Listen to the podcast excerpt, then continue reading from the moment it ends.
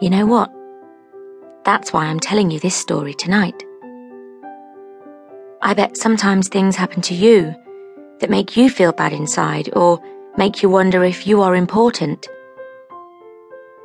I bet sometimes your mum and dad yell at you for something you are doing and you probably don't know why.